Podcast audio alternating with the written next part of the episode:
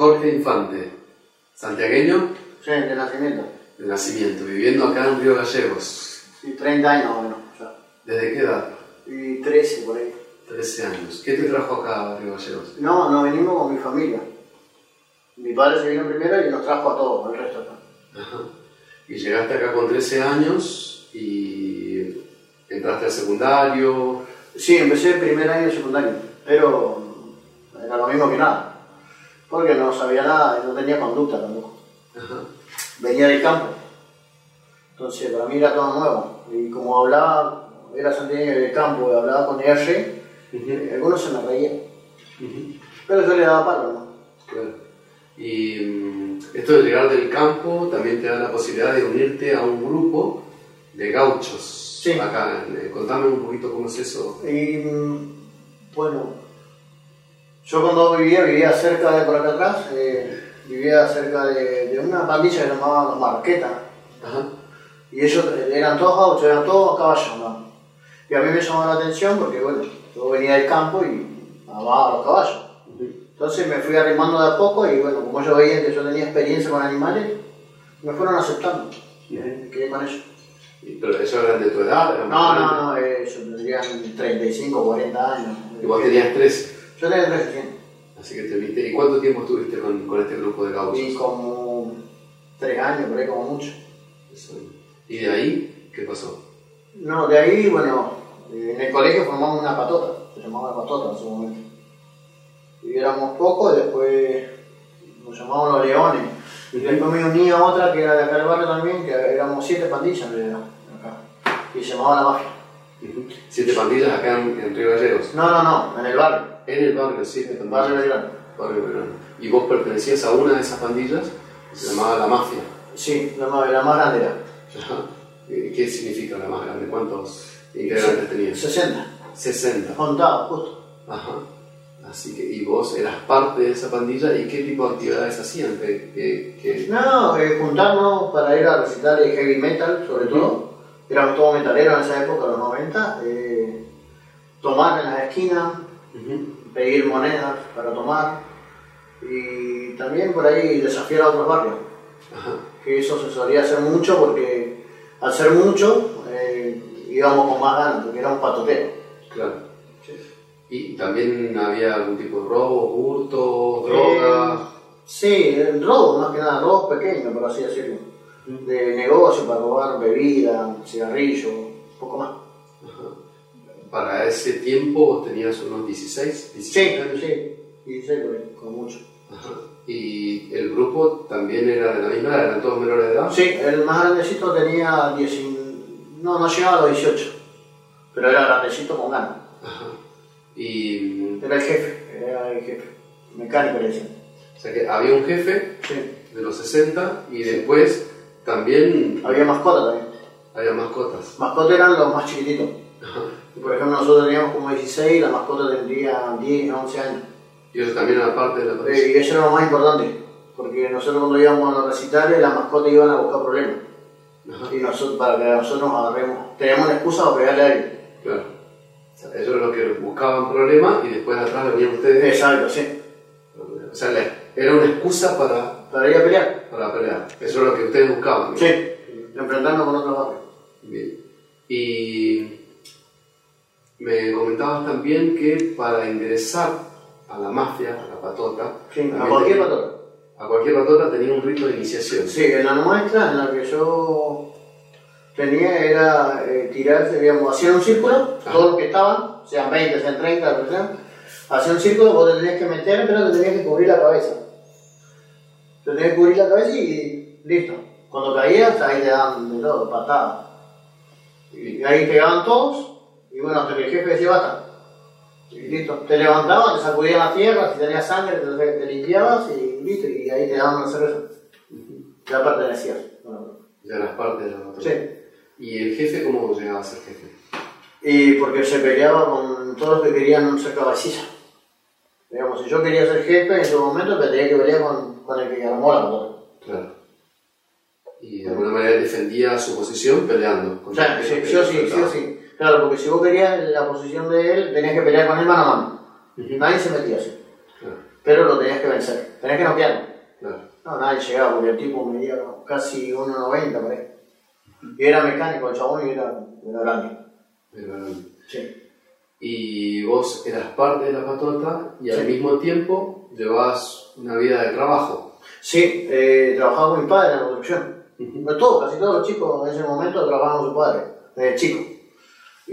Y como era un barrio medio, no sé, humilde, por así decirlo, acá había de todo, entonces, eh, nada, íbamos a trabajar con el padre, entonces después llegaban los sábados, generalmente que eran los recitales, viernes a la noche o sábado. Ujú. Y tipo 4 de la tarde ya lavábamos todos los materiales, listo, me daban 10 pesos para la cerveza, por así decirlo, y íbamos a los recitales. Y seguro que era borrachera y pelear. Porque eran recitales donde nos juntábamos todos los barrios. Claro. Entonces ahí estaban las patotas. Las otras patotas, y los otros barrios eran otras patotas, eran bastante también, pero nunca nos superaban el número. Claro. Los que más fueron nos llamaban los acertijos, eran 30. Ajá. Pero ustedes eran el doble, eran 60. Claro, sí, no, Sí, sí, nunca sí, nos sí. pudieron superar. no. Y, mm, a ver, viste que hoy en día, nosotros vemos en la televisión en diferentes lugares, que se forman grupos delictivos, patota, no sé, diferentes grupos, que ya tienen todo un círculo armado de venta de drogas, extorsión, y después no trabajan, se dedican a eso, o sea, Sí. ese es como su trabajo, entre comillas.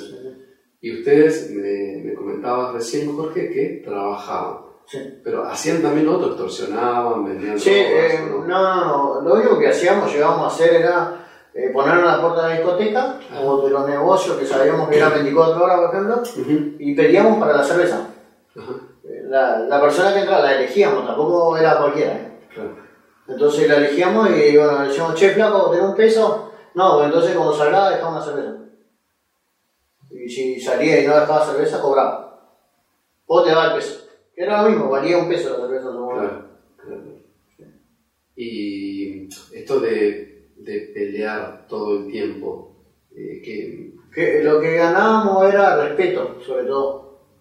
Porque el barrio Verano era uno de los barrios más grandes que había en la ciudad. Y ganábamos respeto porque con respecto, eh, digamos, ante los otros grupos. claro. Nos tenían miedo. ¿Tenés idea, Jorge, más o menos en cuántas peleas participaste? Y grande, grande, así como mucho, eh, siete que me acuerdo. Sí, de las cuales una me rompió la nariz, me acuerdo, todo, llegué sangrando a mi casa y mi padre lo tuve era las 7 de la mañana. ¿Qué pasó? Digo, no, me pegaron un cabezazo ahí un paisano. Dice, bueno, andá en el galpón, busca las puntas, las puntas esas para picar pared Sí. y metésela nadie se va a enterar que lo mataste con eso. Porque claro, la punta donde entra se cierra, al tener una punta se cierra la herida y muere desangrada la persona por adentro. Bueno, pues le hice caso, y- pero nunca lo encontré a la persona. Fui a buscarlo, pero no lo encontré. Eso te dijo tu padre. Sí. ¿Y ¿Vos tenías qué edad? Y yo tendría como, no sé, 15, 16 por ahí, 15, 16. y como mucho. El, después está el, el, el otro tema de que al pelear, digamos, con una patota, con otra patota, siempre el riesgo de que haya una víctima fatal, digamos, Sí. alguna muerte. ¿Te Sí. pasó, digamos, ser testigo de, de una muerte? Eh, no ser testigo, sí de ver bastante averiado, tanto a mis colegas como la gente del otro lado, ¿no? Pero no, no de, de muerte. ¿Y vos particularmente estuviste en algún momento con este riesgo de muerte? Eh, sí, una vez nomás que me acuerdo, así, que le estaba pegando un hermano de una patota y éramos, éramos todos parientes realmente, ¿no? Las patotas. Eh, Mi primo, mi hermano, todos estaban ahí. Yo era el único de mi familia, sí. Mis hermanos ninguno pertenecía a. Y mm, le estaba pegando, sacaba un chabón en el suelo y vino el hermano con un machete, no sé dónde lo sacó, y me tiró el machetazo y me pegó acá, una campera de cuero que tenía. Y me rompió acá nomás el broche, porque eso viene con un broche acá, eso nomás. Hasta que vino un amigo, lo agarró por atrás, le quitó el machete y se fue corriendo, porque lo, lo iba a machetear también. Claro. De alguna manera, le erró el machetazo. Sí, eh, no, yo creo que hoy por hoy, viendo cómo fueron los hechos, eh, Dios eh, siempre estuvo ahí. Es así. Reconozco eso. No creía en Dios yo tampoco, pero bueno. Ahora que creo, sí, fue así. Ahora que crees, decís, ¿qué, qué, qué pasó? ¿Qué, ¿Qué, cambios hubieron en tu vida? De pasar de ser un pandillero, un patotero, Mm. ahora sos cristiano. Hablas de Dios, de que Dios te cuidó, de que Dios te cambió. ¿Cómo fue el proceso? Y primero dejar de tomar. Ajá. Eso casi me cuesta eh, el unirme eh, al- en la patota. Me quería, uno me quería echar, otro me quería linchar. Cuando decidiste dejar de fumar. Sí. Porque no podía estar en las rondas que hacíamos. Siempre hacíamos rondas para tomar. Entonces, un trago, una cerveza, eh, moría, pagaba él y así todo pagábamos una cerveza. Ajá. Y bueno, llegamos a un acuerdo de que yo besaba la- el envase, no tomaba, pero seguía en la ronda. Seguía con ellos como si nada. Y bueno, ahí muere mi viejo y ya ahí me pongo a laburar. Dejar la patota. Sí, sí, dejo de laburar. Sí. ¿Y eso te trajo algún problema? ¿Alguna situación conflicto? sí, a la, a- como dos años por ahí, que no, no podía cruzarme a otros barrios porque sabían quién era yo. Pero después con el tiempo se fue aplacando la cosa y bueno, ahí no pasa nada. Ahora de hecho, muchos enemigos los veo y nos saludamos y nos reímos. Pero como que fue una etapa pasado ya, sí, sí, sí. ¿Y cómo convivís hoy, Jorge, con este tema de haber vivido una adolescencia, juventud tan violenta? Hoy eso te trae repercusiones, te afecta en tu vida cotidiana. ¿Cómo lo llevas? Eh, yo, eh, yo creo que yo me he convertido al cristianismo, pero el viejo hombre siempre está. Y lucho con eso, siempre oro, le pido a Dios para que me, me- primero calle mi boca, porque yo soy muy mal hablado. todavía. Y segundo, que, que no saque ese viejo hombre que yo era, porque no era nada, digamos, nada fami- familiar, o así decirlo, ¿no? Eh, qué sé yo, era muy violento. No me podían decir nada, me lo agarraba palo, más listo. O sea, eso era en la patota, pero también en tu vida cotidiana. Sí, sí, sí, sí, no, sí, eso era una característica que a mí me destacaba, que era, era bastante malhumorado, por así decirlo. Dejaste de tomar alcohol, Sí. dejaste la patota, pero después decís que conociste, porque dejaste la patota porque comenzaste a trabajar. Sí, Pero ¿y cómo fue, digamos, tu encuentro con Cristo? ¿Qué provocó? Y yo, eh, bueno, cuando muere mi viejo, eh, mi viejo muere ahí medio algo. Le dicen que es cáncer, muere de cáncer en realidad. Pero fue algo como una entrega a Satanás que hicieron con él, familia por ¿no? Magia negra.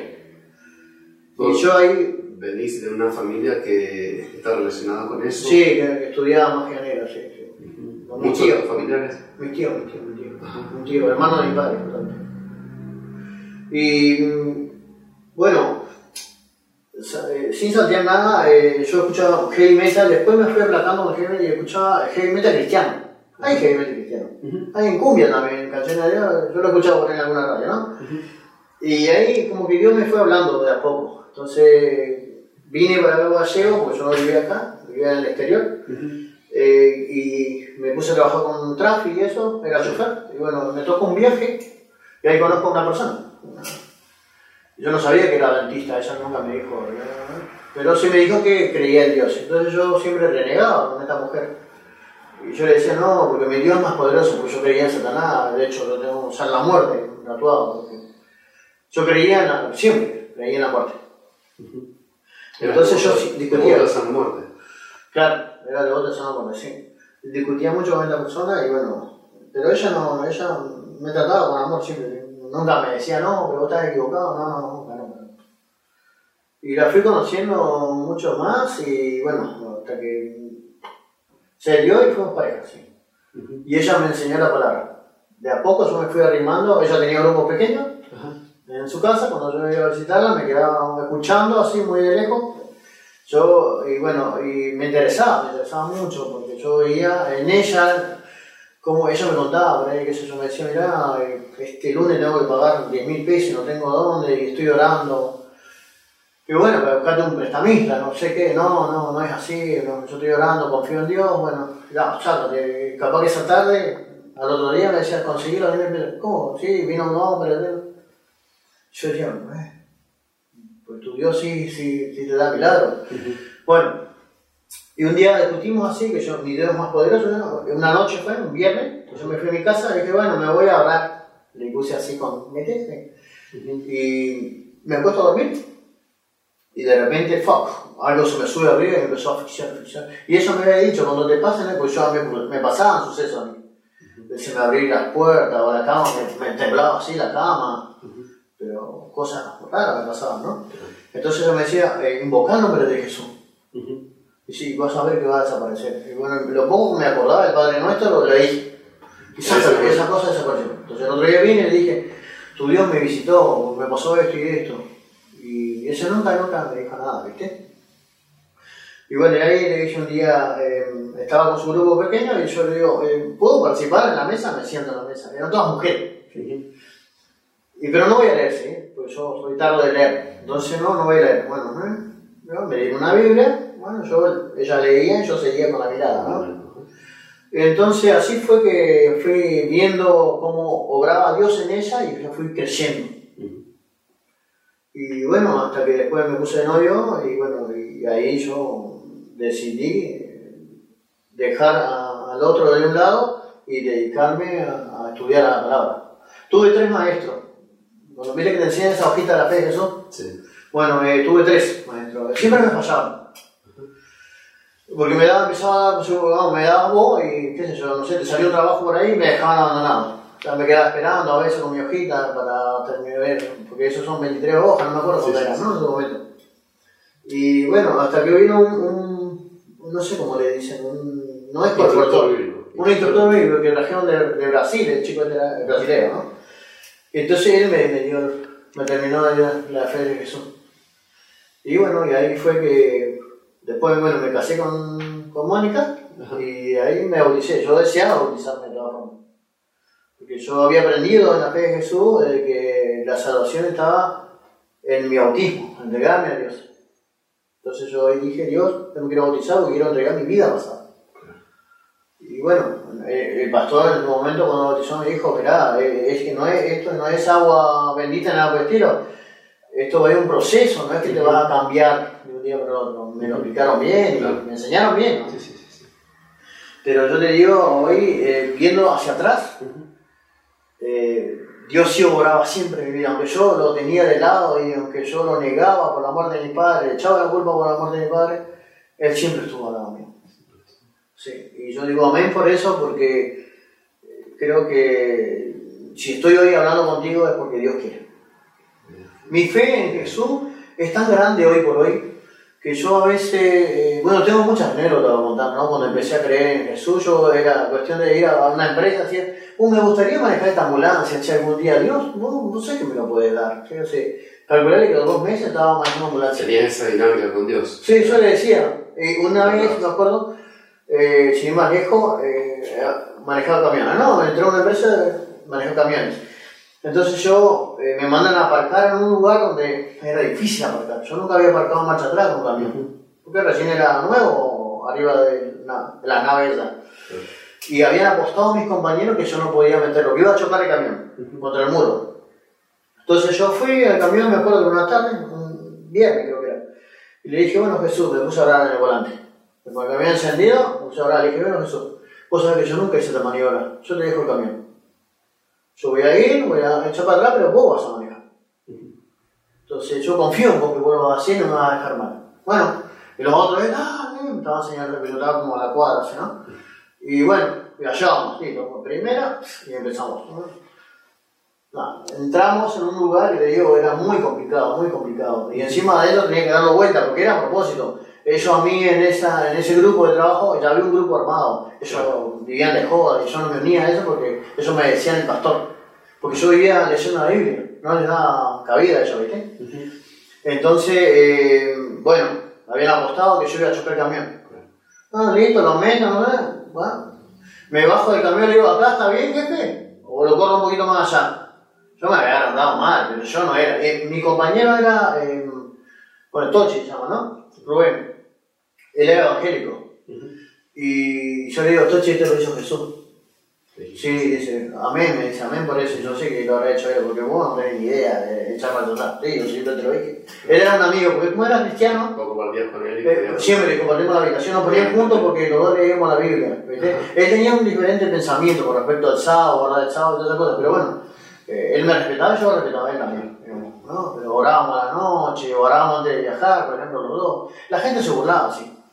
Pero nosotros no le dábamos nada, nada, no, hacíamos lo nuestro. Dios había hecho un, un cambio en tu vida, Sí. a través de la Biblia, el estudio de la Biblia Sí. decís. Y esa experiencia que vos tuviste, Jorge, Sí. quizás eh, vos tenés ganas de transmitir, recién hablábamos hace un ratito, quizás algún mensaje para alguna persona que está pasando por alguna situación difícil en la cual siente que no puede salir, quizás hay algún devoto a sana muerte, quizás eh, hay alguna persona que está en algún grupo en el cual se siente contenido, como vos te, te sentiste contenido, digamos, cuando eras adolescente, pero no te hacía bien, te diste cuenta en un momento que ese grupo no te hacía bien. Sí. ¿Qué, qué, qué palabras le dirías, qué podrías decirle a esas personas que, que necesitan, digamos, un cambio? A mí lo que me quedó eh, muy presente es un texto de Biblia, no, no, no recuerdo, ¿no? Es cuando dice, eh, yo llamo a la puerta. aquí yo estoy a la puerta y llamo. Sí, llamo. 3:20. Bueno, bien, muchas veces Jesús me trató de hablar por otras personas, eh, por evangélicos, estando con la pandilla, veniendo caminando, me han parado evangélicos y, y me han hablado de Jesús. Yo creo que Jesús siempre estaba ahí, en algún momento, en una esquina. Llamando. Exacto. Y hasta que un día le abrí la puerta, ¿me entendés? Pero él siempre estuvo conmigo, como te dije antes. Y mi mensaje es, si alguien tuviera la fe que yo tengo en Dios hoy por hoy, eh, yo creo que no, no, yo no lo puedo explicar. Yo cuando voy caminando, cuando estoy trabajando, cuando hago, yo sé que Jesús está al lado mío. Mi sombra es Jesús. El único mensaje que yo le puedo dar es que se abran. Es como dice la palabra, abran la puerta, yo entraré y cenaré con, contigo. una cosa así. Que se abran, que no, que no, que hay otra salida. Yo viví mucho tiempo en la oscuridad. A pesar de estar en la oscuridad, eh, yo comprobé con, la- con estos años que tengo de, de- de creyente, ¿no? Hacia Dios, Él siempre estuvo igual de todas formas. Él siempre contuvo toda mi vida, hasta que sacarme la luz. Y, y a mí, si hay una cosa que me gustaría hacer algún día es predicar. Yo sé que no puedo, porque yo soy muy directo con las cosas que tengo que decir, ¿no? Pero yo sé que Dios va a pulir mi vida y, y puede pulir la vida de cualquiera. Seguro. Mi vida era un desastre, ¿me entendés? Pero yo sé que eh, gracias a Jesús hoy tengo una esperanza de que hay un mañana, de que tengo una tierra nueva, yo sé que Él va a venir. Eso lo, lo- lo- lo tengo bien afianzado en mi memoria. Me gustaría que, que todo, todo el ser humano se una a nuestra fe, a, a que crea en Jesús Ujú. y que, bueno, dejen todas las cosas. Hay un camino, Hay un camino. hay un camino, hay que escuchar a los que vienen con la palabra. Yes. Que de alguna manera Dios está llamando a diferentes personas a Exacto, de de diferentes diferente, maneras. de diferente manera. Y lo único que Él espera es que nosotros podamos abrirnos a Él. Como yo hice un y día, a pesar de que estaba discutiendo con una persona creyente, muy creyente, Dios supo abrir mi mente para decir, bueno, a ver, callate voy y escuchar. ¿Me entendés? Y bueno, gracias a escuchar esa palabra a esa persona, hoy estoy acá. Y tengo fe que Dios eh, me va a llevar al cielo algún día. A pesar de que soy pecador, de que digo una mala palabra que otra por ahí, eh, Él me va a llevar. Yo confío en eso. Qué bueno, qué bueno que puedas tener esa fe, Jorge. Sí, eh, la fe que tengo en Dios es muy grande porque cada día me lo demuestra. En todos estos años que yo llevo como, como seguidor de Cristo, como cristiano. Y bueno, a seguir adelante, Jorge. En este proceso, como mencionabas recién, Sí. donde Cristo cada día necesita entrar en nosotros para que podamos avanzar. Yo no sé si lo leí en la Biblia o, o son imaginaciones mías, ¿no? Pero eh, creo que dice un texto que dice, Dios nos prometió sol todos los días. Y es verdad. A mí, eh, hoy me pasan cosas como otras personas. Tengo mi recaída y digamos, me pasan cosas de quedarme sin trabajo, por ejemplo, y muchas cosas, pero yo sé que Dios tiene un tiempo. Él tuvo un tiempo, me esperó un tiempo hasta que llegué a la luz. Yo de acá más confío en Él nada más, que sea lo que Él diga. Digamos, me, me entrego a sus manos y que me moldee. Que me moldee. Muchas gracias, Jorge. No, gracias a usted por, por escucharme y bueno, y espero que cualquier persona que, que esté en una situación mala, eh, como te digo, Dios está golpeando la puerta. Simplemente abrir y escuchar. No perdés nada. Muy bien, muchas gracias. No, no.